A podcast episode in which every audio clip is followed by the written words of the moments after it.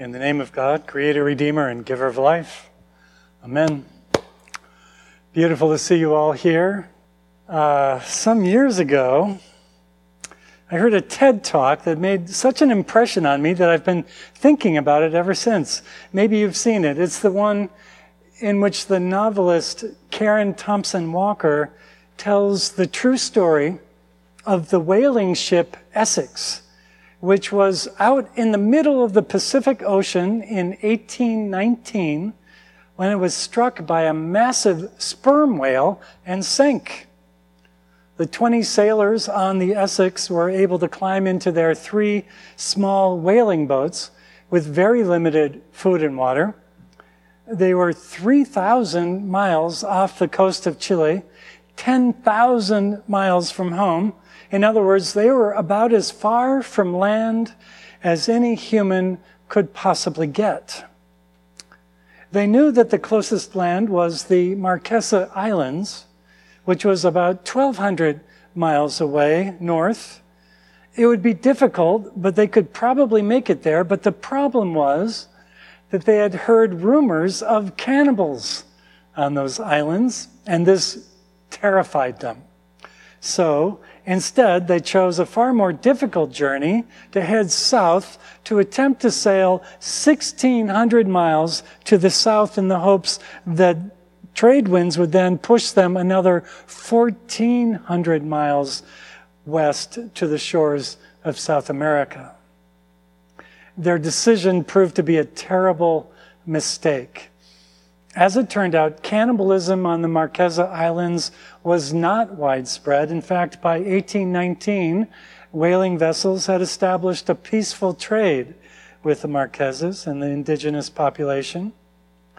But those poor sailors didn't know that. Instead, they vividly imagined brown savages with sharpened teeth. They could practically hear the horrified screams of their fellow sailors and smell their flesh as it roasted on a fire.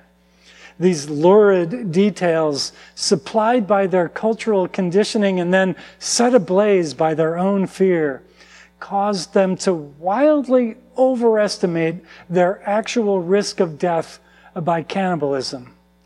Dehydration and starvation was not nearly as frightening to them as cannibals, and so they chose the less frightening but far more dangerous route, sailing south instead of north.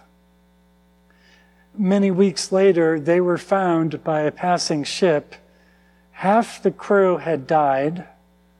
The rest had survived in part by resorting to the very cannibalism that they had hoped to escape.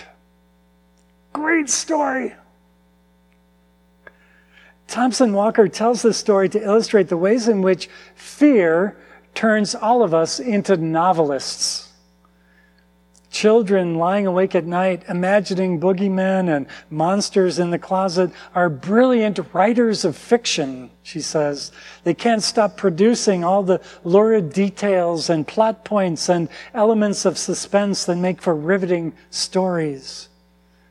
As adults, we learn to tune out those nighttime fears most of the time, but when we're in crisis, when the nightly news is full of chaos in the streets and pandemic in the air, revolution and enemies all around, it's easy for us to give credence to the stories that scare us the most, while we ignore the threats that are actually more likely to happen.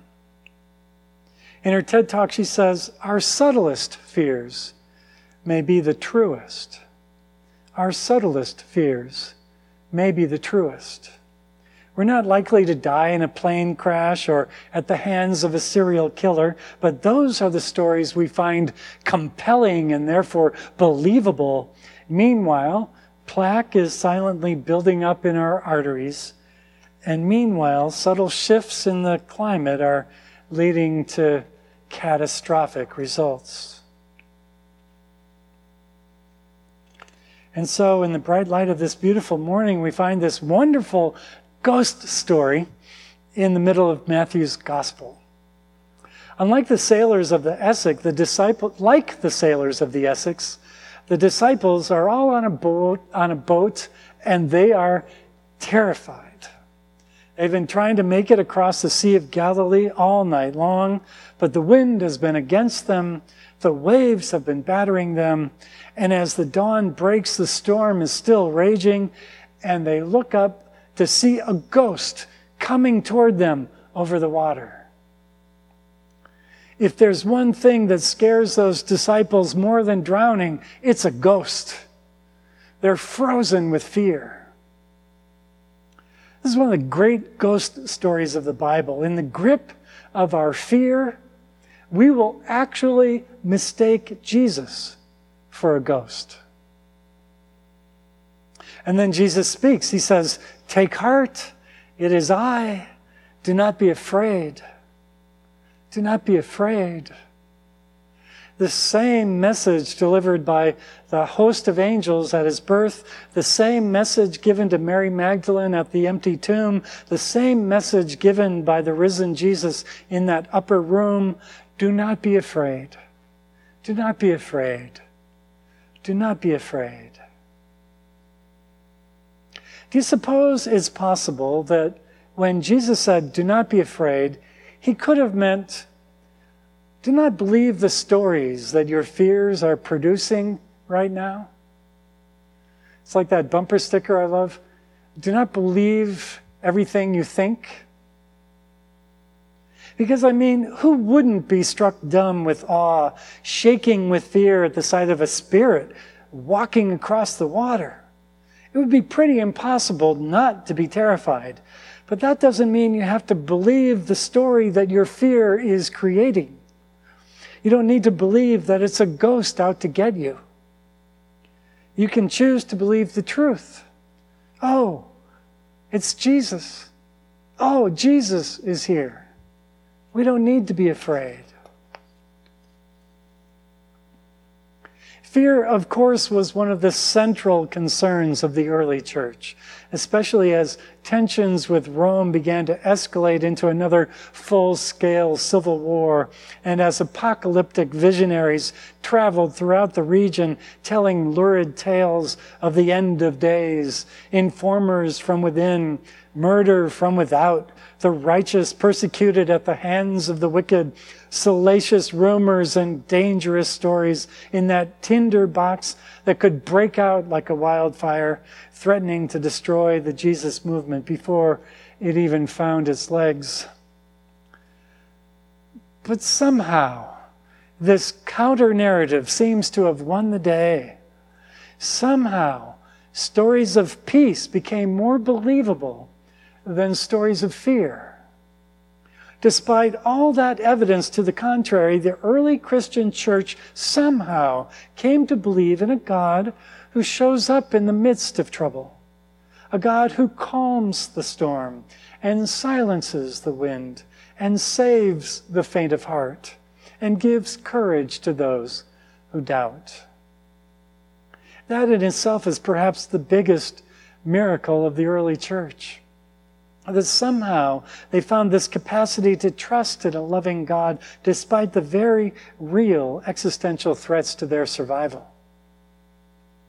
It's a testimony to the power of the gospel, first of all, and a tribute to the genius of Paul and the other early apostles that the early church learned how to create communities that were united enough, despite their diversity, and resilient enough, despite their suffering, to withstand any of the forces that threatened to tear them apart. The biggest threat to the unity of the early church, of course, was not from without, but from within. It was the question of what to do with these pagan Greeks who were clamoring to join this Jewish movement as more and more Greek pagans started knocking on the doors of the early church, a decision had to be made. Do we include them or send them packing? If we include them, how? Do they need to be circumcised? Do they need to eat kosher? Are they under the law of Torah or not? The early followers of Jesus found themselves between a rock and a hard place on these questions. On the one hand, it seemed entirely unnecessary to require Greeks to fully convert to the Torah. In the Jewish imagination, that was kind of like, you know, trying to make a dog behave like a cat. You might be able to teach it a few tricks, but it's still a dog. It seemed to be widely understood that Greek pagans were born under a different law, and there was little reason to think they were entirely subject to the Torah. But on the other hand, Torah was central to the identity of early Jewish Christians. And so, as more and more Greek pagans wanted in, there's this built in division between them that seemed insurmountable. It was like conservative Republicans trying to get into the Democratic convention. There seemed to be no solution to the problem until the two central sacraments of the early church were invented baptism and communion. With baptism, a way was found to include Greek pagans and Jewish Christians into a single common identity, with baptism as the signifier of inclusion rather than circumcision, Jews and Greeks could find their common identity. And with communion, the unity of that community could be practiced week in, week out with great intention, enacted and reenacted until the dream of a world at peace could be lived out in real time that taste of the heavenly banquet could become real. One people eating from one bread, drinking from one cup, experiencing the one Spirit of God. A world at peace could now be imagined and experienced around a shared table with Jesus at the head. This new focus on baptism and communion held these early communities together despite massive forces that threatened to tear it apart. These spiritual practices of the sacraments communicated again and again that peace was possible, that God was a God for all people, all nations, all languages. This was no longer a pipe dream, but a lived reality. With a dream like that, grounded in the living, palpable experience of Christ, there was nothing that the early church needed to fear. As Paul put it, nothing could separate them now. Neither death, nor life, nor angels, nor rulers, nor things present, nor things to come, nor powers, nor height, nor depth, nor anything else in all of creation. It's no coincidence, I think, that during our own Civil War, the churches with the strongest traditions of the sacraments, the Catholics and the Episcopalians, those were the churches that did not permanently split. Whereas the less sacramental churches broke and splintered like dry twigs. The Baptists, the Methodists, Presbyterians all suffered nearly permanent divisions during the Civil War. While the Catholics and the Episcopalians, united by the sacraments, survived the war more or less intact. But the sacraments don't mean a thing without the animating, resurrecting Spirit of God in Christ that is communicated through the sacraments. It's that Spirit of Christ that is described this morning. Jesus majestically showing up in the, our hour of need, hearing us when we call out, calming the storm, silencing the wind. These sacraments do not derive their force from the shallows of human imagining. They derive their force from the powerful word and wind of the Spirit itself. The sacraments are windows through which the Spirit of Christ blows directly into our minds and our hearts. That is why these rituals have persevered for so long. That's why these sacraments are so effective in bringing us together. It's by the mysterious means of the living Christ becoming real to us in body and blood, literally joining our flesh and blood. It is by those means that we are transformed. And so this morning we continue this ancient tradition once again as we pray for that unity that is the fruit of His Spirit. Let us pray. Come, Holy Spirit, into our troubled hearts once again.